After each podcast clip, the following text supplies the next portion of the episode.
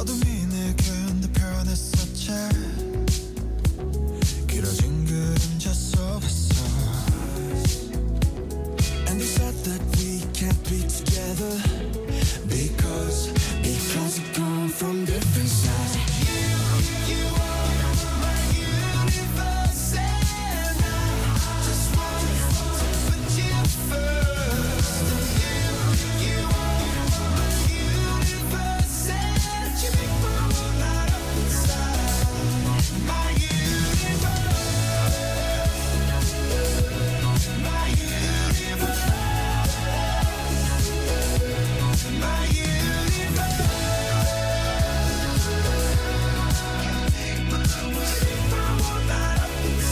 My Universe med Coldplay och BTS. Oj jäklar vad radio jag lät där! What the Hej! Det här är år 2006 och du jobbar på YLE. Holy crap! My Universe med Coldplay och BTS. BTS, har du hört talas om dem förut? Nope. Det är ett koreanskt, sydkoreanskt eh, band. Eh, Bantan Boys heter de, som de är med på det. Vi, sydkoreanskt, eh, är, är K-pop stort nu för tiden? Ja.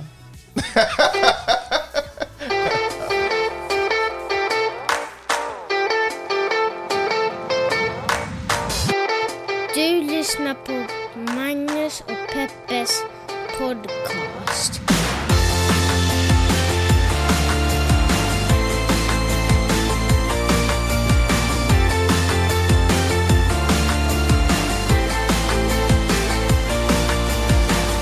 What's up in the house? Magnus Peppa här med ett nytt avsnitt av podden Magnus Peppas podcast. En podcast där vi pratar om stora små händelser i världen så gör vi det journalistiskt, feministiskt och lite K-popigt. ett litet K-popigt perspektiv. Du, eh, nej jag skojar bara, vi pratar väldigt sällan om, om K-pop. Men eh, jag ska säga det här. Eh, Hej Peppa, Hej Magnus. hur mår du? Tack, jag mår bra. Skönt. Veckan? Ja, men bra. Var det allt? Nej, men det har varit en, en eh, vecka, jag vet det är mycket snack om hästar alltid i, introt på den här podden, men jag har faktiskt ridit extremt lite. En gång på den här fattiga veckan. Hur påverkar det ditt humör? Ja, inte... Gör det dig, skulle du säga så här på skala 1 till 10, gör, nej inte på skala, men gör det dig till en tredje människa att leva med eller inte? Det kan jag inte avgöra själv.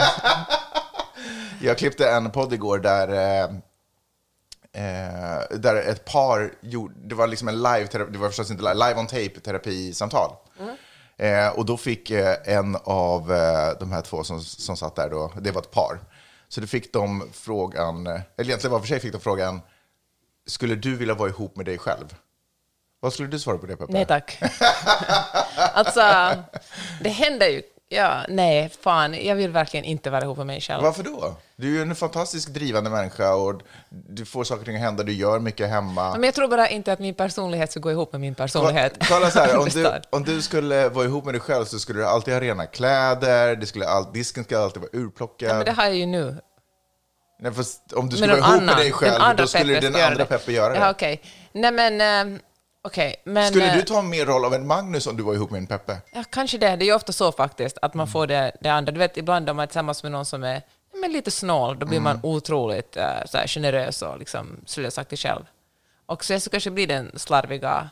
Jag ska bli roliga pappan, roliga peppen. Roliga Peppen, hur skulle ni lösa det i en situation då till exempel ena Vänta, får jag bromsa där? Jag är faktiskt också rolig. Nu låter det som jag inte ska vara den roliga Peppe, föräldern. du, är ju, du har ju dessutom gjort det till din grej att vara den roliga. Du är ju liksom good cup och bad cup Mm. ett. Jag är bara cup. eh, men hur, hur, skulle, hur skulle en situation utspela sig då Peppe 1 och Peppe 2 eh, planerar en helg? Peppe 1 skulle vilja dra och rida, Peppe 2 vill dra och surfa. Vad gör ni? Delar ni på er eller? Nej, nu kommer hemligheten i, i mitt äh, peppeskap. man får allt. Man surfar på förmiddagen, rider på eftermiddagen. Boom! Låt oss prata om The Squid Game. Nu har vi äntligen, vi kanske är sist på bollen, men nu har vi äntligen sett klart hela säsongen. För det första, skulle du rekommendera folk att eh, titta på Squid Game? Nej, eller kanske bara så här, jag skulle vilja ha en, det finns säkert någonstans någon som har gjort en, liksom, ett avsnitt av alla nio avsnitt. Alltså jag tänker att så här, populärkulturellt är det viktigt att veta vad den handlar om. Men eh, annars kanske den hypen var något överdriven. Ja, vad, vad, vad var hypen där? Berätta lite. Nej, men jag tror att folk känner sig intellektuella för att de säger någonting som inte är på engelska eller Just sitt det. eget modersmål. Men även fast man ser den dubbad till engelska. Jag visste inte att man kunde göra det ända tills någon av dina poddar hade gjort jag, det. jag, jag känner, ja, precis. Ja, jag vet några som har gjort det. Ehm, nej men alltså, vad fan, det är ju hemskt att, det är ju, vad ska jag säga, onödigt mycket våld. Det var därför jag drog mig från att se den, för jag kände att jag orkar inte riktigt med våldet. Men eh, det var ju liksom Quentin Tarantino-våld visade sig sen. Alltså splatter-våld som man valde, valde sig vid. Men när fan, alltså, skulle jag rekommendera den? Ah, nej, jag tror vi kommer att se tillbaka på den som vi ser tillbaka på Tiger King. Vet du, om ett år kommer vi vara sådär, mm. vad gulliga vi var då i oktober 2021 när vi koll, alla kollar på, på The Squid Game. The Squid Game. Och sen kommer vi se tillbaka och tycka det var en nostalgisk era när vi var unga och oförstörda. Alltså om vi jämför The Squid Game med till exempel The Parasite så är det ju liksom två olika världar. Parasite skulle jag verkligen rekommendera för det är en grym film.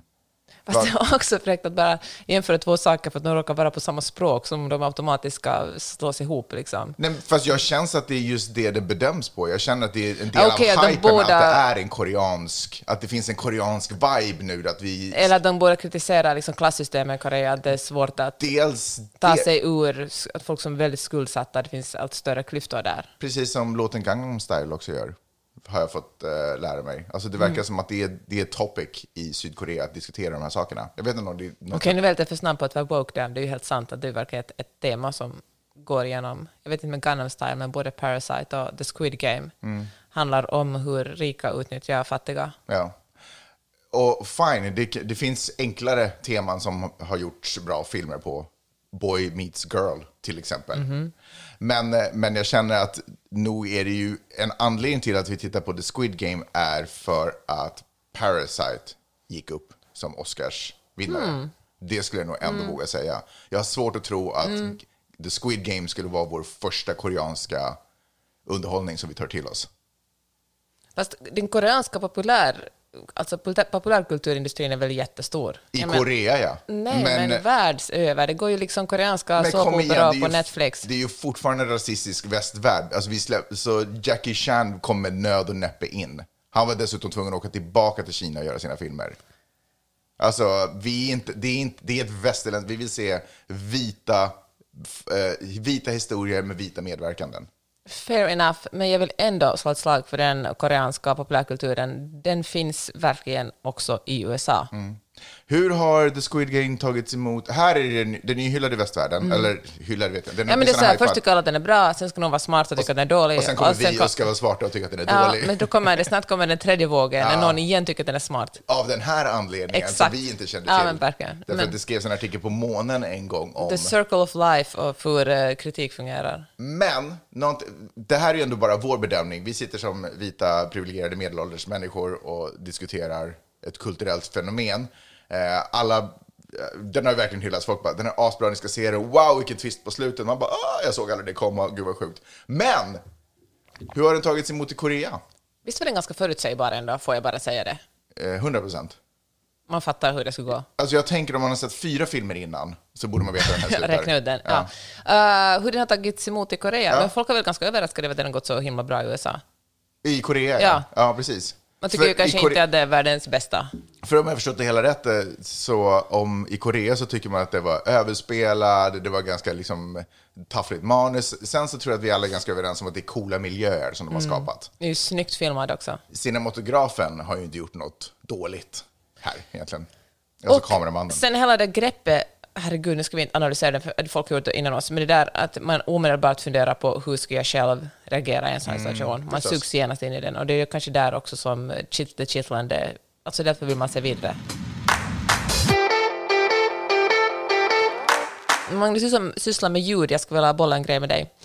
Jag eh, var ute och sprang häromdagen och lyssnade på New York Times podcast The Daily och det handlade om en eh, 18-årig afghansk kvinna som eh, ringde en journalist på, på New York Times och så pratade de, hon spelade in och medan hon spelade in så hon sa att jag måste vara tyst för att om mina bröder min, eller min pappa hör att jag talar engelska då kommer det att gå dåligt för mig. Och så berättade hon hur hon blir slagen av sin, sina, sin pappa och eh, sina bröder och eh, hur de vill gifta bort henne med en taliban för det är det enda sättet familjen kan rädda sig. Hennes pappa hade varit polis för och var liksom avskydd bland talibanerna. Och eh, då tänkte jag att, att om de ger sin dotter till talibanerna så då kanske han blir förlåten och räddar han resten av familjen. Och eh, det var verkligen hjärtskärande. Det var liksom, jag sprang och grät när jag lyssnade på den här. Det måste ha varit en syn för folk du mötte. Ja, Det är men- så här, springer du iväg från någonting? Springer du till någonting? Och, eh, men efter att den var slut, alltså precis när intervjun var slut, och sen kommer det en liten paus, och sen säger Michael Barbaro, this is what else you need to know. Mellan det så var jag så att wait a minute, för då insåg jag att under hela den här intervjun så hade det varit sån här plinkande pianomusik. Och jag hade liksom inte ens tänkt på det, jag hade bara tänkt på rösterna, den här otroligt proffsiga New York Times-journalisten och den här 18-åriga kvinnan i Afghanistan.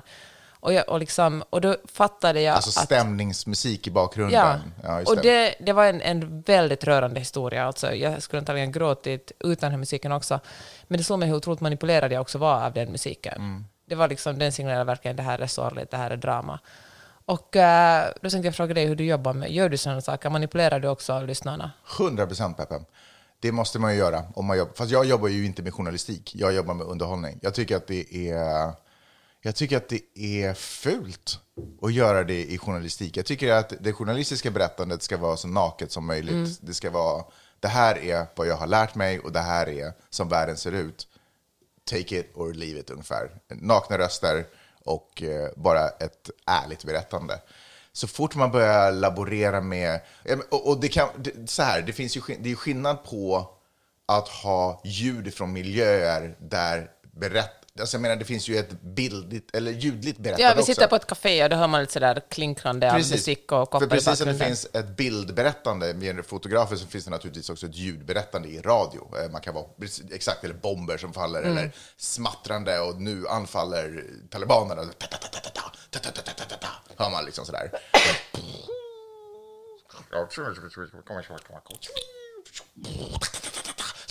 Oh my God. Sånt. Tack. Eh, lite för länge va? Du gör alla dina ljud själv och du gör alltid dem lite för länge. Men det är en annan sak, för då försöker vi ta in lyssnaren dit för att den ska få en känsla för vad det är som på riktigt händer och, bli, och, och kunna reagera på det. Men att berätta en historia eller att i en intervju med en person, eh, bortom fara och bortom miljö egentligen, när en person ska berätta om sitt eget liv, börja lägga på Fast det där är romantisk musik. Det, man kan, Ja, men det kan vara en romantisk berättelse. Ah, Okej, jag tror du menar precis den här berättelsen. Nej, för den har jag inte hört. Nej, Okej, nej men jag håller Det verkligen med jag är dig. Det Det är är liksom att man, det, ja, det är liksom, och jag älskar verkligen New York Times, men jag måste säga att det är, jag känner mig verkligen manipulerad. Ja. Det är ju som att ha, det är, därför, det är på samma sätt som man har, för man attraherar ju, eller man triggar ju en primär känsla i människor. Eh, Det är samma, samma anledning som man har eh, rea-skyltar i rött, därför att man ska så reagera på det med ögonen och så ska man bara sugas lite dit. Och, och det här är ju också anledningen till att jag har stört mig på true crime. Jag fattar, true crime är inte journalistik, det är ju liksom underhållning, men det är underhållning på brutala och verkliga saker. Så jag tycker det är liksom fult hur man skapar känslor och på så sätt också nästan lite, man kan ju, det är så väldigt lätt att manipulera sanningen så fort man börjar skapa känslor. Ja, men det menar den slippery slope liksom. Jo, därför att när jag väljer musik, då, för det är inte så här, alltså så här, om någon berättar en historia, då kan jag som betraktare, jag kan ha min egen relation till döden och påverkas av det du berättar på mitt eget sätt om jag bara får höra din berättelse. Men om någon har lagt en sorglig musik undan, då kan jag inte stå emot det faktum att det här ska uppfattas som en sorglig berättelse. Förstår du vad jag menar? Ja. Så då berättar du som journalist hur jag ska ta emot det här budskapet. Om det hade varit... Då hade det varit en helt annan vibe. Och det tycker jag, då, blir, då tycker inte att jag, då bör man manipulera som journalist och det tycker inte jag är nice. Men som sagt, true crime är en sak, men håll journalistiken ren. Det ska bli min nya t-shirt. Håll journalistiken ren. Jag, eh, på tal om det faktiskt med true crime, så läste jag en artikel som jag inser nu att jag hade länkat fel till i mitt nyhetsbrev. Fan också. God damn it! Ja, då får jag berätta om den här och gå in på bloggen och korrigera länken. Så ni som har fått nyhetsbrevet och vill läsa den får bara gå in på min blogg. Hur som helst. Men den handlar om hur um, tv-serier faktiskt gör, alltså tv-serier om brott, vilka är ganska populära tv-serier, har gjort att folk är räddare för att gå ute. Alltså man, är, man tror att det finns mer kriminalitet än vad det egentligen finns, trots att kriminaliteten faktiskt har sjunkit. Okej, just i USA har, det, har liksom våldsbrotten ökat under pandemin, men eh, generellt, det liksom, om man ser pandemin som en liten lucka, men eh, generellt så har brotten gått ner de senaste, jag tror det var 17 år de hade jämfört. Och då tänker jag att, eh, eller den här artikeln sa faktiskt samma sak som jag tänkt på, att true crime gör att folk blir räddare. När man läser mycket om, om mord och folk som gör vidriga saker med varandra, så bär man det med sig när man går ut och då känns det som något som kommer mycket närmare än något som är verkligen väldigt, väldigt ovanligt. Jag menar, det, det är farligare att leva med en man än att gå på en promenad. Ja. Men då, då, då tycker jag att då, då är det viktigt att, jag menar, för jag tycker att det är klart att jag vill inte, jag vill inte cancella true crime-genren. Men jag tycker att det är viktigt att man liksom, det på något sätt kommer med någon form av information och att det på något sätt att, så att den som tittar förstår att det här är en manipulerad scen i syfte att väcka känslor hos dig. Och de känslorna är konstruerade i dig. Eh, men att, eh, nej men som sagt att journalistik har, och så gick han ute på vägen. Och så, så här, skapa något spännande, det är, det är inte nice. Nej. Ja, men det kan man som, som konsument hålla ögonen och öronen öppna efter. Verkligen. Vet du vem Jonathan Kent är? Nej. Va? Vet du inte vem Jonathan Kent är? Nej. Jag skojar bara. Det är inte så konstigt. Det är Stålmannen, eh, alltså Clark Kent och Louis Lanes son. Okej. Och eh, Jonathan Kent, eller John, han är ju liksom fortsättningen på Stålmannen, Superman-berättelsen i eh, tidningarna, i, Okej. i, i, i se- serietidningarna. Eh, Stålmannen är ju den här vita, eh, starka, stora utomjordingen egentligen som kommer till jorden och med sina superkrafter, som inte är superkrafter hemma, men på jorden, kan hjälpa och styra upp i världen. Eh, men nu när serietecknarna håller på skapar och utvecklar John Kent så har man bestämt sig för att göra ett drastiskt steg. Man ska nämligen göra honom gay. Jaha, vad kul. De tänkte att tiden då vita starka män beskyddar samhället och omvärlden måste lite nyanseras. Vad roligt. Ja, är inte det Verkligen. otroligt fantastiskt? Så I en av de uppkommande episoderna, eller tidningarna, eller vad, vad den heter, numren heter det väl, så, ja, så kommer han ut som gay. Jag tycker att det är ju... Det är ju verkligen framtiden vi har nu. Men det som också är så här, jag har ju aldrig ens tänkt på alla de här symbolerna som vi har, vi har vuxit upp med, hur de här vita starka männen har tagit hand om oss och Mm, just skyddat oss i våra liksom, lekar och i fantasivärldar och världar och sådär som barn.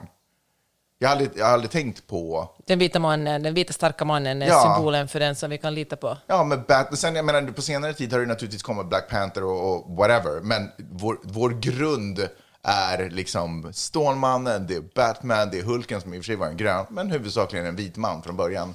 Eh, och ja, var, var Spindelmannen och vad den har. Det är alla de här vita männen som är här för att liksom skydda. Jag har aldrig ens tänkt på det. Och jag förstår att de inte har tänkt att nu ska vi skapa en, en grupp med vita män som ska skydda världen. Jag förstår att det inte är så, men det är ju Fast ändå... vet du vad, det där tycker jag är jätteintressant. För att eh, är det verkligen en ursäkt att säga men vi visste inte bättre eller jag visste inte bättre? Man kan säga jag visste inte Nej, men det bättre. är väl ändå en förklaring? Det kan man väl ändå... Absolut, men nu korrigerar vi det. Men jag, ja, men visst är, men så det är så man ska reagera. Alltså att någonting är norm betyder ju inte att det är en, eh, vad ska jag säga, alltså det är så det ska vara.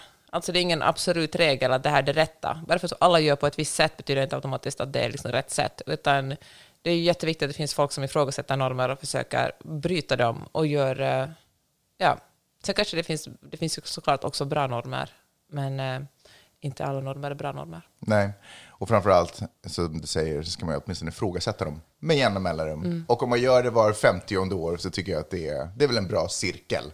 Eller liksom en bra, heter det, en rutin. Vart 50 år. Ja, jag vet inte hur länge Stålmannen har funnits, men säkert ungefär så länge. Ja, just när det kommer till Stålmannen. Jag tänker att det kanske kunde ha kommit ännu lite tidigare ändå. Så här säger Tom Taylor som skriver de här serierna. The idea of replacing Clark Kent with another straight white savior felt like a missed opportunity. New Superman, Superman, had to have new fights, real world problems that he could stand up to, uh, stand up to as one of the most powerful people in the world. Så han kommer jobba mer med liksom, eh, ehm, alltså vad heter det här som händer på jorden just nu? som inte är bra, som gör att det brinner. Och... Klimatförändringen. Han kommer jobba med klimatförändring. Klimatkrisen säger vi Ja, men, så här den. klimatkrisen, Black Lives Matter, alltså mer liksom... Gud, Nej men förlåt, jag var... Ja. Ja. Så han kommer ta sig an sådana fall. Bra. Då kommer vi fokusera på det. Jag tycker att det är, det är väl jätteroligt. Jag tycker Ja. att det är fantastiskt. Bra där! Bra jobbat Stålmannen och Louise Lane. Biden håller på att jobba på att få igenom ett paket som handlar om infra infrastruktur. Mhm. Infrastruktur både med vägar och broar och sånt, men också social infrastruktur. Till exempel att det ska bli gratis för att gå på så community college och att eh, folk ska, alla barn som är fyra, mellan fyra och fem ska man få gå i TK, det som Miley går i. Det. Och, eh, Det som Miley's får gå i. det som man får gå i, för det får man gå. Det är liksom, men när vi flyttade till Los Angeles så fanns inte ens den möjligheten. Det är en ganska ny möjlighet också här. Mm. Och eh, Det här skedde ju i och för sig under Trump, som man fick börja gå i TK. ja, ja faktiskt. Där ser man. Just saying. Ja. Och, eh, men nu vet jag faktiskt inte om det, jag tror det var, för att ta tillbaka det här från Trump, Mm. tror jag det inte var Trump som bestämde det, utan det här var något som staden Los Angeles, eller till och med Kalifornien har bestämt. Ja. Kalifornien, ja hur som. Kalifornien styr över sitt eget skolväsende. Precis. Men, eh, men det som Biden snackar om är att alla barn ska få gå i Mm. Att TK. göra det federalt. Och då tänker man så här, men vänta nu, vad är det för skillnad? Liksom? Ska de gå på förskolan eller ska de gå liksom i för, för, för eh, alltså TK står för Transitional Kindergarten. Alltså, Oj, jag har alltid funderat på vad det står för. Tack Peppe. Är det sant det? Så här saker lär man sig när man lyssnar på Magnus Peppes podcast. Transitional Kindergarten. Mm. Ja. There you go. Och, eh, och det här är jättebra, för det är superdyrt med förskola i USA. Alltså verkligen sinnessjukt dyrt. Och New York Mm. Kolla Times det, har... den för gatan är typ en årslön. I månaden. Vad är en årslön då? Vad kostar Nej, det? okej, nu tog jag i, men det var verkligen typ eh, 2000 dollar Ja. i månaden för att få ha dem där i fyra timmar. Ett barn. Ett barn. Ja, det som är tvärs Man får kanske rabatt på den andra, men då Ja. hade vi bara ett när jag kollade. Herregud ändå. Ja, det, är faktiskt, men det, har vi, det hade vi ju absolut inte råd med Och när skulle vi inte lägga de flyttade. pengarna idag heller. Nej. Och, eh, och det, är liksom inte, det här är ett problem för andra än oss också, för att det är, det är jättedyrt. Och eh, man, New York Times har räknat ut att det finns var en familj som till exempel la ut 32 000 dollar varje år bara på att ha sina två barn i kindergarten. Äh, i, TK. Eh, Nej, förskola. Herregud, nu blandar jag ihop. TK, alltså, pub, skolan är gratis om det är en public skola, men, alltså en kommunal skola, men förskolan kostar. Och, eh, så det skulle vara en jättestor, alltså ett, ett, ett, jättestort ekonomiskt lyft för många om man skulle kunna spara in bara ett år till och med av, av förskolan och sätta barn i TK istället. Och eh, det här är... Ja, men det, jag tycker det är så spännande och så fruktansvärt så mycket pengar och hur mycket det också ligger knutet till jämställdheten. För ofta är det ju så att det är billigare för en, en av föräldrarna, nästan alltid mamman, att stanna hemma än att, eh, än att ha barnen i förskola eller att ha en nanny. Och så för som du sa, att förskolan är ju dessutom också sällan en hel dag. Det kan vara liksom fyra, fem timmar, på sin höjd sex timmar. Och, eh, och det kostar ju mer såklart ju längre man har den. Och sen måste man ha en, en nanny som tar hand om, om barnet resten av tiden, så då betalar man för två grejer. Väldigt, eh, väldigt dyrt. Och, eh, och till saken hör också det, då tänker man sådär, gud vilken bra business det måste vara att ha en förskola. Folk betalar jättemycket pengar. Men det visar sig att det är inte alls en bra businessidé att, att driva en förskola. Och många av de, de pedagogerna som jobbar på förskolorna får mindre betalt än, eh, än vad man får om man jobbar på Starbucks. New York Times hade intervjuat en kvinna som jättegärna ville jobba på förskolan, sådär, men för att få, liksom, få ihop det så jobbade hon också på Starbucks. På Starbucks fick hon 15 dollar i timmen, på förskolan fick hon 10 dollar i timmen. Oh, shit. Och, det, och, nu det och nu tänker man med det här i USA, då finns det liksom någon fet gubbe som tar mellanskillnaden. Men det är faktiskt inte så. Det är dyrt att, eh, att ha förskola. Det är liksom ingen bra businessidé. Och därför tycker man, eller Demokraterna med Joe Biden i spetsen, att det skulle vara bra att staten chippar in och Fast det subventionerar kan inte vara fallet i vår, eh, hos vår pedagog, liksom, förskolepedagog. förskola. Ja, att hon skulle få f- 15 dollar i timmen. Alltså du menar du Miley's lärare Ja. på TK? Ja. Men hon är ju anställd av, av eh, delstaten. Just det, just det, just hon är just alltså, det. är en del av det kommunala systemet. Nu talar jag om privata förskolor. Ja, yes. Ja, så det är ytterligare en sak som inte är så bra i USA, men som kanske håller på att uh, styras upp. Four more years, säger jag bara. Du säger det. Kommer Biden att klara det? Ja, 100 procent. Om sex år, hur gammal är han då? Det, det, vet, det vet vi inte, för det är ett nytt nummer. Ingen har någonsin uppnått det förut. Hör du, eh, förra veckan så eh, pratade jag mig varm om eh, Kinas övertagande av, eh, på planeten jorden genom att smyga in annonser i tidningar och sådana där saker under förevändningen att det är Taiwan, inom citationstecken, som gör de här sakerna.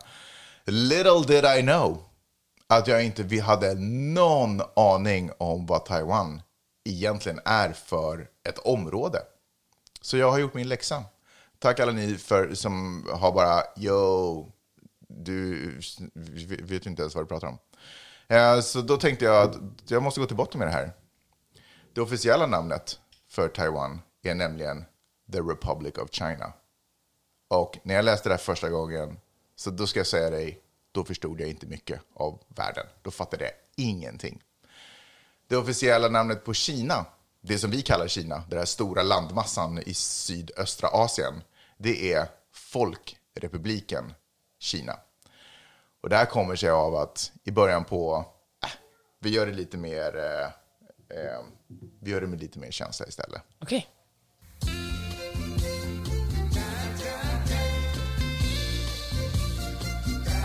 Kina, Kina, Kina, Kina. Eh, vi- Alltså ett fascinerande land och fascinerande historia. Kina har ju traditionellt i alla, så länge jorden har snurrat ungefär, styrts av kejserliga dynastier. Hundratals år. De har skapat alltså, murar. De har skapat mäktiga palats, städer, infrastruktur eh, över landmassor som är liksom ogreppbara. Samtidigt som vi i typ Skandinavien tällde, försökte göra slevar av kottar. Eller vad vi, jag vet inte vad vi försökte göra. Försökte uppfinna eld eller någonting annat. Eh, problemet med envåldshärskare och kejsare är att det är sällan i längden bra för folket när det är en liten elit som styr och bestämmer. Därför att den lilla eliten tenderar att, även fast det en gång började på ett gott sätt och det var ett bra sätt att på något sätt förena saker och ting och få, få ordning och reda. Så tend- verkar det som att när deras barnbarn sen på något sätt tar över så har de inte samma känsla och det blir bara aldrig bra. Det blir bara mer fokus på deras egna lyxleverne på bekostnad av eh, det, det, folket liksom, som svälter och dör. Och det som också verkar hända när man tittar på världen är att förr eller senare så får folket nog. Förr eller senare så inser folket att vi är faktiskt fler och vi kan förändra det här. Så i början på 1900-talet, eller egentligen som ett arv av slutet på 1800-talet, då nationalistiska vindar egentligen gick över hela jorden. Finland hade det, separationen från det finlandssvenska och det finsk-finska, den här språkliga klyftan. Och vad, vad innebär det att vara finländare? Ah, Den, det, det är också en del av det som hände i Kina. Vad är det att vara kines och vilka är vi egentligen? Så folket reste sig mot överheten. Och folket slog också ner överheten. Och folket lyckades bilda republiken Kina. Vilka år snackar vi nu? 1911, nitt- i början på 1900-talet, så lyckades de bilda eh, republiken Kina med en president. Och tanken var att den presidenten skulle, det skulle liksom skapas val och det skulle röstas fram. Jag förstår att det inte var bönderna som skulle få vara en del av valet i de här fallen heller, men åtminstone så tanken om att röra sig mot någonting som skulle kunna likna demokrati var liksom på, lite på tapeten. Hur gick det sen då? Och sen kom ju krig. Men samtidigt vid den här tiden så rör sig också en annan vind. Efter att den här nationalistiska vinden hade lagt sig så var det en annan våg som svepte över jorden, nämligen den kommunistiska och den socialistiska vågen. Eh, som egentligen är ganska besläktad med vad nationalisterna ville, nämligen att vi vill ha tillbaka makten och det vi är som personer och karaktärer är viktigt. Men det här kom från en arbetarrörelse. Och i, när det kommer till fallet Kina så kom de, de drog inte jämnt. Eh, de som ville med fokus på det socialistiska drog inte jämnt med de som hade fokus på det nationalistiska. Så eh, det utbröt ett inbördeskrig. Sen så kommer andra världskriget som Kina dras in i, Japan attackerar och, och som är en supermakt på den här tiden och eh, det inbördeskriget var tvungen att läggas på halt. Kina måste samla sina krafter för att, mot en gemensam fiende. Eh, och, eh, och det gick bra.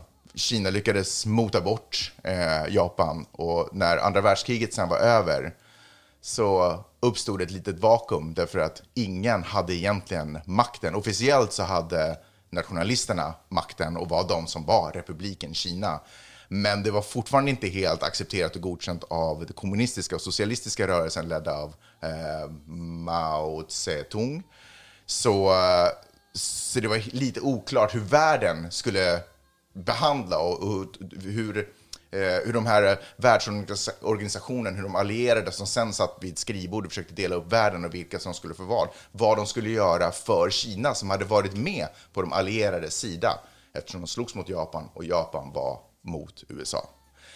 Så det som dessvärre hände var att Kina inte fick något krigs eller någonting av det. Någon tack för hjälpen.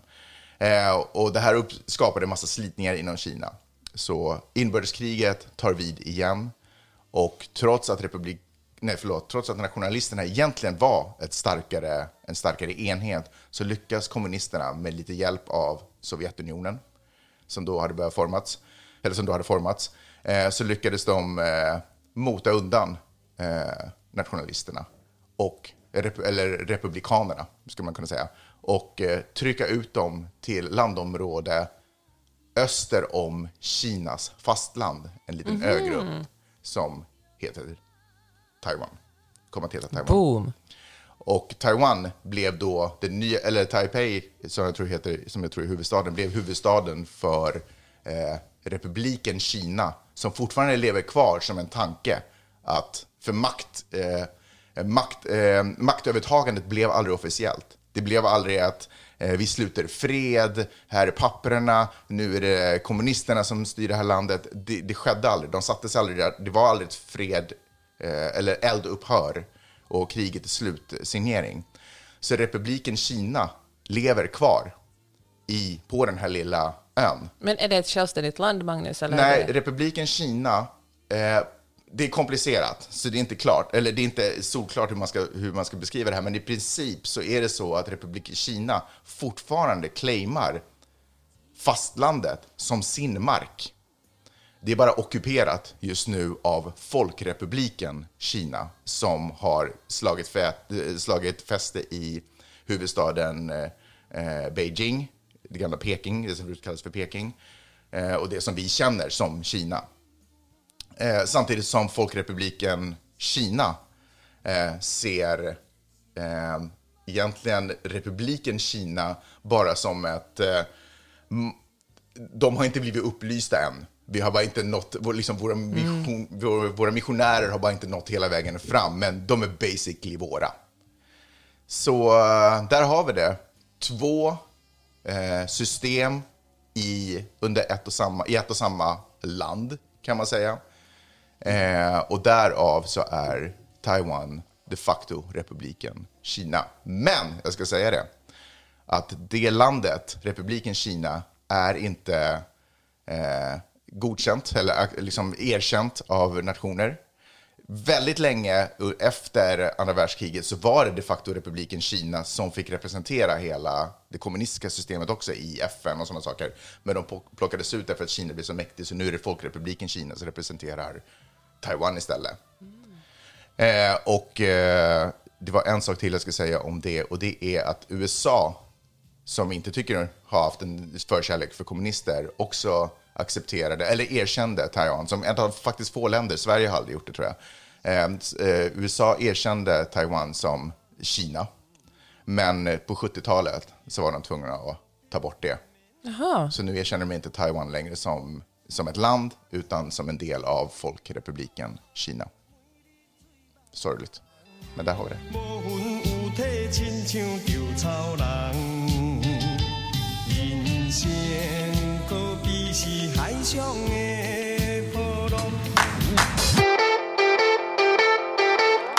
Jag tänkte vi skulle tala om eh, Dave Chappelle. Wow! Eller ska vi, säga, ska vi säga fortsätta grälet vi hade tidigare i veckan? Men det var väl inte ett gräl, det var väl en intensiv diskussion. Okej, Peppe, berätta. Dave Chappelle, för de som inte vet. En eh, svart amerikansk komiker, en Mhm. av de eh, kanske duktigaste, alltså han är verkligen en Mest topp... framgångsrika eh, just nu. Ja, men har han varit topp på topp länge alltså? Man kan säga USAs svar på Kevin Hart. Det kunde man kanske säga att det, han är, ja, Ja. det var ett perfekt sätt att beskriva honom. Ja, grymt. Uh, Okej, och eh, ja, men han har kommit ut med en, en ny show på Netflix, det Just heter det. Closer, och eh, det har blivit kontrovers kring den här showen eftersom han är både transfobisk och homofobisk och eh, misogyn i den här showen. Mm, han har gjort sig ett namn egentligen, eller hans namn har blivit förknippat med just transfobiska och homofobiska skämt sedan länge tillbaka. Han fick sitt, hade sitt genombrott brott typ i början på 2000-talet. Eh, och den här specialen är egentligen den sista av en serie på sex stycken tror jag, som Netflix sålde till honom för 20 miljoner dollar styck. Så he's, he's doing fine. Han är okej. ja. Han är okej. Han, eh, att han först fick så mycket pengar visade sig, det har varit en hemlighet, men så var det en, eh, en person som jobbar på Netflix som läckte den här informationen. Och eh, hon fick sparken nu i veckan. Det tycker jag väl ändå var rimligt straff för någon som läcker företagshemligheter. Ja.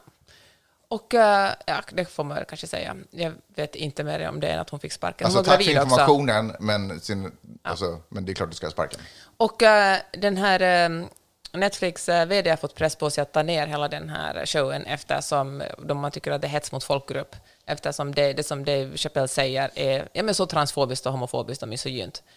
Och, eh, och då säger Netflix eh, vd, han säger i alla fall att nej, den här är så populär den här serien så vi kommer inte att ta ner den. Man kan säga att han gör en Facebook som har resonerat som att är det bra för ekonom- företagets ekonomi så kör vi det. Är det dåligt för människor så kör vi på att det är bra för företagets ekonomi. Netflix before country. Ja, Netflix before... co- Nej. Exakt så. Netflix before LGBTQ people. Kanske? Plus. Ja, plus. Hur som helst. Och då tänkte jag vi skulle tala om det här, för att både du och jag har sett den. Mm, Men då är frågan, ska vi igen ha ett samtal om vad är stand-up comedy? Vad får man skämta om? Nej, det är faktiskt tråkigt. Så vad ska vi prata om? Jag tycker så här, Dave Chappelle är rolig och jag tycker att den här showen har väckt en jättebra diskussion. Och nu menar jag verkligen inte vad får man säga, vad får man inte säga. Det som inte... Nej, jag tycker så här, är man en, eh, en så känd person som han och har en så stor plattform, tycker jag att det är väldigt slarvigt att hetsa till eh, våld mot, eh, mot eh, transpersoner och eh, homosexuella och kvinnor. Och jag säger att han har inte gjort det. Bra, då var vi klara. Jag skojar bara. Gud vad fräckt. Nej, men jag, jag, alltså, jag tyckte det blev en tråkig diskussion att tala om det, för jag tycker det är absolut relevant. För jag tänker så här, det, på något sätt kommer alla som... Okej, jag fattar att, att komedi är... Alltså, man ska kunna skämta om allt, men man ska också kunna ta kritik för det man skämtar om. Och det är väl det som händer just nu. Ingen, jag tycker verkligen inte att Netflix ska ta ner, om det, ta ner den här. Men jag tycker att det är jätteviktigt att vi pratar om det här, hur det man säger, och speciellt om man har en jättestor plattform, hur det verkligen påverkar andra människors liv och hur det i längden gör att man är en asshole om man fortsätter att tjäna pengar på det. Jag hör det. För mig är det problem med den här diskussionen därför att jag upplever inte att det är det som har hänt. Men jag inser också att jag har ett problem med den här diskussionen därför att jag kan inte tala om för andra hur de ska uppfatta saker som kastas i deras ansikte. För det första, bara den uppenbara saken att jag inte tillhör någon minoritet. Jag kan inte ens sitta... Kanske lite att jag skulle tillhöra en finlandssvensk minoritet, men jag har liksom inget... Va? Va? Du är en finlandssvensk minoritet? Nej, men kanske, om det är någon minoritet jag kan claima så kanske jag skulle kunna claima att jag är lite finlandssvensk. Jag bara säger att det absolut inte är, är eller jag menar, det är inte på det sättet som att det ska vara negativt, men jag tillhör åtminstone inte hbtq plus minoriteten, så jag kan inte tala om vad man får uppfatta och vad man får känna från vad någon annan säger. Men det jag kan säga är att det David Chappelle, det jag upplever att hans show handlar om och det jag upplever att hans underhållningsform ganska länge har handlat om är svarta ställning i USA. Och sen har han ställt det mot hbtq plus och det kan tyckas orättvist. Men det är där som på något sätt som jag kan se att det kan finnas kritik att rikta mot honom. Men det han ändå trots allt alltid har försökt prata om är svarta ställning i USA. Inte gay-communityt. Nej, men jag håller med. Men jag tycker det också att man sätter två stycken minoriteter, två väldigt utsatta grupper mot varandra, är jättedåligt, tycker jag. Men Och vet du får, vad? får- jag bara säga Ja. att om man talar hbtqi-personer, så Hanna Gatsby som är en annan komiker som hör till den här gruppen, minoriteten, hon, har, hon gick ju ganska snabbt ut och kritiserade honom och sa att tack på grund av dig börjar jag nu igen få få, få dödsmordhot och liksom hela trollfabriken efter mig nu. Mm. Kan du snälla låta bli att nämna, för tydligen har jag nämnt henne också i den här showen. Okej. Kan du hålla mig utanför det här för att jag behöver inte. Så jag tror faktiskt att eh, hon inte är den enda, jag tror verkligen att eh, det är många som rent konkret drabbas av att han skämtar om det. Ja, men Och det här beror på- tycker jag också Ja. det, det är billigt att vara så att men det var bara ett skämt. Alltså det är klart att det är bara ett skämt. Nej, fast men, det är inte bara ett skämt, för det är hans jobb. Alltså, menar, jag hänger med mina kompisar, jag säger bara skämt. Därför att jag har ingen, alltså, jag har ingen större eftertanke i vad jag säger. Jag, försöker, jag säger bara något roligt. Han jobbar ju med humor, så det är klart att han ska inte bara är ett skämt. Han jobbar Nej, ju med men humor. det som jag menar när han säger att det bara är ett skämt var det att, man, att han har rätt att skämta om det. Det finns som ingen lag som... Det finns, jag, vet, jag tror att som lagar mot hets mot folkgrupp är mycket svagare i USA än till exempel i Sverige och Finland. Mm. Man får säga vad som helst. Och jag tycker att det ska... Att det, det jag, vill, alltså jag tycker inte att han är rolig, men jag tycker ändå att det finns ett problem om man börjar förbjuda, inte förbjuda, men liksom, fan, humor är Nej, humor. men det är en konstform. Men jag tycker att det han gör Det är, dåligt. Alltså just Ja, men- i det här fallet, det är dåligt att, eh, att tjäna pengar på bekostnad av att andra människor utsätts Ja, för hat och hot om våld. För Det- det, gör, det, finns, det är ju tydligt att det händer, det, det kan du inte jo, frångå. Det, det kan jag 100% frångå. För han säger inte gå och slå på folk eh, som har en annan sexuell läggning än vad du har eller som är kär i en viss sorts människor eller som, inte, eller som uppfattar sig så här. Han säger inte gå och slå dem. Fast det gör faktiskt inte heller tv-serier som visar våld och ändå påverkar det människor väldigt mycket. Jo, de illustrerar ju våld. Det är väl en ganska stor skillnad. Han, han illustrerar inte våld. Men han uppmanar nu, han säger Nej. hur han, han är en idol och han säger att han, han, ville slå en, han ville slå en lesbisk kvinna i ansiktet. Nej, han sa att en lesbisk kvinna ville slå honom i ansiktet så han var redo för en fight. Det var vad han sa. För att den lesbiska tjejen hade kommit fram och var så här, hey Shabba, what's going on? Han bara, hey what's going on man? Bla bla bla. Och sen helt plötsligt kommer hennes flickvän in och var så här, yo, vad gör du? Vad- Där är min tjej, backa. Han bara, yo, ta det lugnt. Det var situationen. Han, han uppmanar inte, alltså lite så här, jag tänker, alltså, man kan, han, han säger naturligtvis säkert också saker som är stötande. Jag vet inte, men han gör uppenbarligen det. Men det jag, tyck, det jag tror också händer är att någon har tittat på showen, på riktigt tittat på showen och var så här, wow, det där var inte så cool. Jag tillhör den här gruppen, jag känner inte att det där var nice. Tar ut det klippet, sätter det någon annanstans. Tusen andra människor tittar på det, förstår inte alls sammanhanget och gör bara en bedömning. Man kan inte jobba med stand-up comedy på det sättet. Du kan inte ta snippets och små snuttar av vad som är roligt och vad du vill. Liksom, det är en del av ett större sammanhang. Det är som att ta ut en liten fyrkant av en tavla på ett museum och vara sådär, vad är det här för skittavla? Fast det händer garanterat också.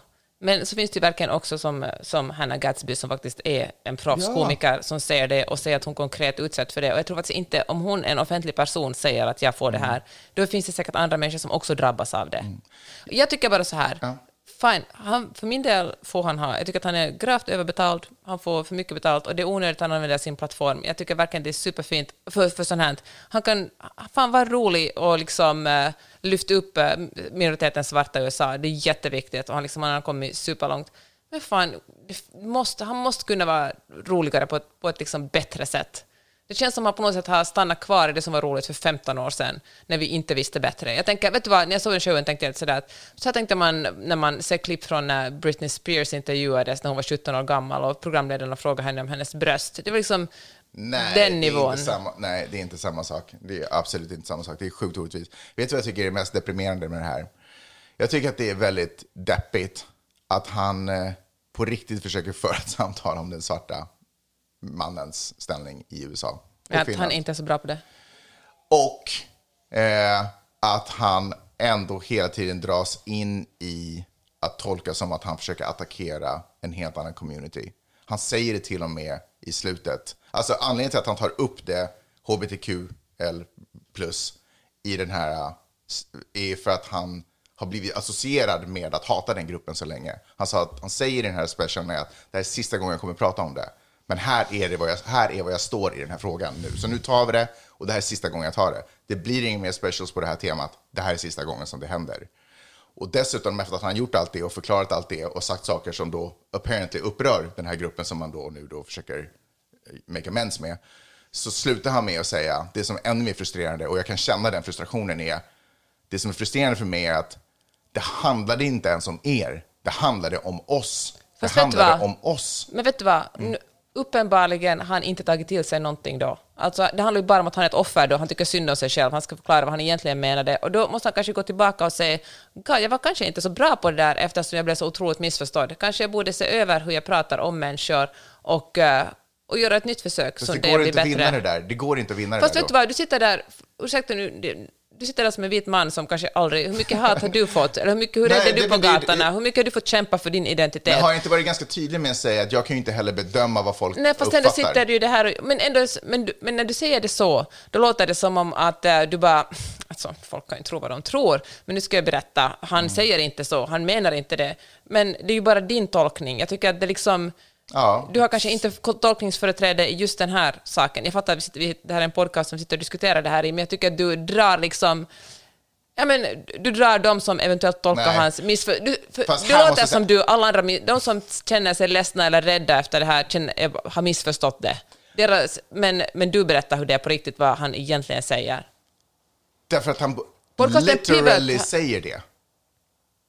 Bokstavligen Okej, säger det. så Jag när läser han ens... säger det, då är det, det är det på riktigt. När han skojar om saker, då är det på skoj. Då måste man fatta att det är humor. Hur ska man, har man en comedy show, när ska man veta Nej, när så han menar någonting och när, när det är på skoj och när det är på riktigt? bra fråga. Men då hamnar vi igen i diskussionen, eh, vad får man skoja om eller inte? Men allow me att förklara. Jag kan säga så här, att stand-up comedy är en konstform. Om du inte förstår den konstformen och reglerna för den konstformen, då ska du kanske inte kolla på stand-up comedy. Vänta, låt mig fortsätta. Rapping är en konstform. Om du inte förstår dig på hur man kan vrida ord och se och hur man kan vända på saker och ting och få dem att rimma på ord och meningar som redan presenterades flera rader tillbaka eller flera takter tillbaka. Om du inte förstår dig på konstformen, kanske hiphop inte är för dig. Vet du vad, hiphop är också misogynt. Alltså det, det är ju... Det är inte det jag pratar om nu. Jag pratar om konstformen. Nu pratar jag. Ta bort allting, alla ämnen från det. Jag pratar om konstformen.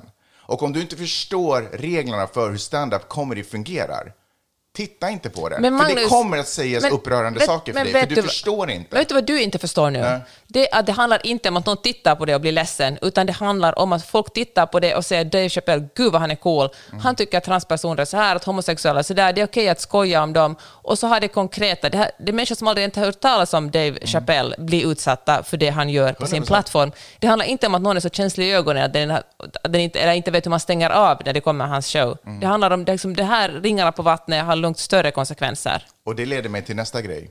Det finns nämligen ett till problem med det här. Och det är att de väldigt många vita människor som kollar på hans show är idioter.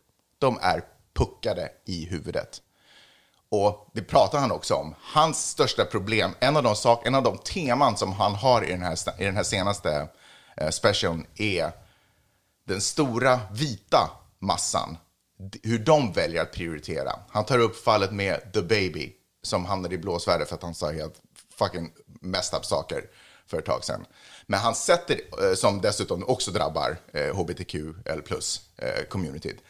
Men det han gjorde var att han satte det i, i perspektiv gentemot andra saker som The Baby har gjort. Så här är det.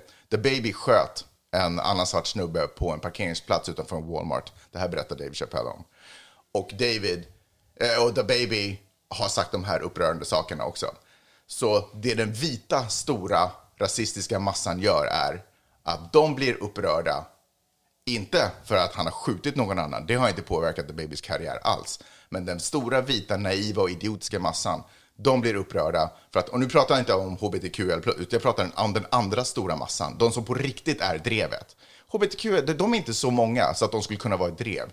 De behöver stöd av den stora vita, naiva massan. Och de blir upprörda för någonting som har sagts om, som berör liksom, eh, hbtq. Fast du vad, nu gör du exakt det som han gör. Alltså det är så whataboutism. Man bara, varför är ni så upprörda det här när det finns det där? Varför är du så upprörd på det här när det här också existerar? Hur kan du, äta, Nej, hur kan du vara att hans- vegetarian när du inte använder hans- Två fel Nej. gör väl inte ett rätt för Nej, den men sakens hans skull? tema är ju svartas ställning i USA. Du kan ju inte bli sur på Martin Luther King för att han inte också... väl- Det var ju hans tema. Fast Martin Luther King, det drabbade inte en minoritet av det han sa. Det är den stora skillnaden. Förstår Mm. du? Det hbtq-personer blir verkligen drabbade av det som händer. Och det Ja. får jag bara säga så fruktansvärt osmakligt när man talar om transpersoner. Att han gång på gång drar upp att han faktiskt hade en väninna som var trans, som tyckte han var rolig, men nu är död. Att det är på något sätt hans alibi för att han kan skämta om hur som... Det är som att säga att jag har en kompis som är svart eller jag har en kompis som är, som är, som är gay. Och de tycker att det är okej att jag skämtar hur mycket som helst om deras minoritet. Och det är som en person som är död som inte ens kan tala för sig. Alltså, det måste ju ändå vara någon sorts lågvattenmärke. Ja, men han... Jag förstår. Och, och jag antar att det kommer ur någon form av desperation därför att han känner att han når inte fram med vad han försöker säga. Men kanske han borde är bara- försöka säga det på ett annat sätt då? Är det verkligen så att alla andra är dumma i huvudet, eller är det så att han kanske inte är så bra på sitt jobb? Ja, och det sagt tycker jag att han är faktiskt Han är- rolig han är- stundvis. Han är, han är på riktigt bra på sitt han jobb. är rolig. Ja, 100% fine, det får jag ge dig. Han är rolig, men jag tycker att det är helt... Men att han är faktiskt, det här är en, en blind spot för honom. Han behöver inte ställa svarta mot hbtq-personer. Det är bara... Mm. Men det är det idiotiskt. åtminstone kan uppmana folk att göra är, istället för att titta på små klipp, eller jag menar som ett komplement till att titta på små klipp och läsa folk. Det finns jättebra, jag har läst eh, co-op-eds från eh, New York Times. Med, jag tror kanske till och med att det var just hon som du refererade till. Nej, det var Roxane Gay du läste. Okej. Jag refererade till Hannah Gatsby. Ah, Okej, ah, jag är inte så noga med namn. Jag kan också tipsa om Pivot-podcasten och tala jättebra om den. Skitsamma. Så, så det finns massa sådär bra information och jag hör, jag förstår och jag har inget ord i saken. Men jag skulle ändå... kommer det ändå. Nej, men om man ändå känner att man vill liksom ta till sig information kring det här, titta åtminstone på specialen. Alltså få saker i ett sammanhang. Kanske, kanske du också känner att... Ja, Jag, jag kan faktiskt säga att det var min kompis Per som tipsade om den och så, så började jag kolla på den och så såg jag, jag såg faktiskt inte heller, jag såg kanske 40 minuter. Men då kände jag också, woho! Kom, Fast vänta nu. Kan du med handen på hjärtat säga att du uppfattar den homofobisk? ja, nej, trans, jag tycker det var transfobisk. Transfobisk mot slutet. Nej, i början, alltså jag såg inte ens hela Början, slutet. han pratade inte som det i början. Ja, jag, jag såg den för en och en halv vecka sedan och då kände jag sådär, shit samma. Ja, men min, min, min upp- enda uppmaning är att om ni... Om du är trans och lyssnar på det här så kanske du inte vill kolla på den. Nej, säkert inte. Eh, men om du är en va- vanlig vit person som ändå är den som är den största delen av det här drevet, som utgör majoriteten i Det den är här... inget drev. Alltså, fan, Nej, man nej, måste men sluta det- kalla om cancel culture och drev. Att någon får kritik betyder inte att det är drev eller att folk är ute med högafflar och facklor. Man måste kunna kritisera någon Ja. utan att det ska bli ett drev. Ja, 100 procent. 100 procent. Men det är ändå den stora vita majoriteten som styr och ställer och bestämmer vad som, som bestämmer om The Squid Game ska bli en populär serie och som bestämmer om vem som vi ska lyssna på och vem som inte ska. Det är den ängsliga, vita, outbildade majoriteten som bestämmer och beter sig irrationellt, som står för det största hatet, största procentuella hatet på sociala medier gentemot andra människor. Det är inte minoriteter som är där och hatar på andra huvudsakligen. Och eftersom det är dem så tycker jag åtminstone, eftersom du har tid, sätt dig ner och titta på hela specialen. Nej, jag tycker inte ni behöver säga det, men whatever. Jag har en liten eh, rolig grej. Mm. Den börjar bli lite till åren nu, men jag tänkte att jag ändå skulle bjuda på den. Det är nämligen så att man är i processen av att hålla på att gå igenom lite så här Trumps administrations eh, ekonomi och vilka utgifter som har kommit och sådär. Och en, och en post i det här Excel-dokumentet som handlar om Trumps administrationsekonomi eh, handlar om eh, gåvor och, och sånt som har givits till andra ledare i andra nationer, men också gåvor som har mottagits. Och en sån som har hamnat på tapeten, som dök upp som en artikel på New York Times, handlar om en gåva. för- Okej, så en av de, den absolut första nationen egentligen som Trumps administration besökte, som också fick mycket kritik, var ju Saudiarabien. Det var den allra första Det statsbesöket han gjorde. allra första statsbesöket och Obama var inte ens där om jag inte minns helt. För att, eh, Okej, vi vet. En våldsam eh, diktatur. Nej, men åtminstone... Ja, jo, exakt så är det ju. 100 procent. Please don't kill me. Eh, så Trump åkte dit och fick massvis med gåvor. Och de här har nu poppat upp eh, i, eh, liksom, när man har gått igenom vad som finns, och nu har de poppat upp på något ministerie och ska, liksom, man försöker reda ut hur det ska redovisas. Så då, två av dem som nämns är, eller egentligen tre av dem som nämns är två pälsar, exklusiva pälsar och ett eh, otroligt dyrbart svärd. Det som gör dem extra unika var att pälsarna var eh, det var skinnet från, eller pälsen från eh, en vit tiger, Oj. utrotningshotad. Eh, och så var det, jag kommer inte ihåg vad den andra var, och svärdet hade typ så elfenbens eh, grepp. Alltså, Känns ändå on brand för Saudiarabien. känns, och lite Trump. Ja, verkligen. kanske ändå Ja. säga. Och eh, det första problemet var att man noterade att de här inte hade redovisats. Eh, för alla går, för alltså ledare i USA får inte ta emot, folk som representerar the government och styret här får inte ta emot gåvor från andra länder, utan gåvorna måste vara till USA, så att säga, inte personliga gåvor, därför att det är mutor. Eller åtminstone kan det ses som mutor. Man vill inte att andra nationer ska ha möjlighet att påverka det är demokratisk säkerhet. Det hade, det hade redan the founding fathers tänkt på.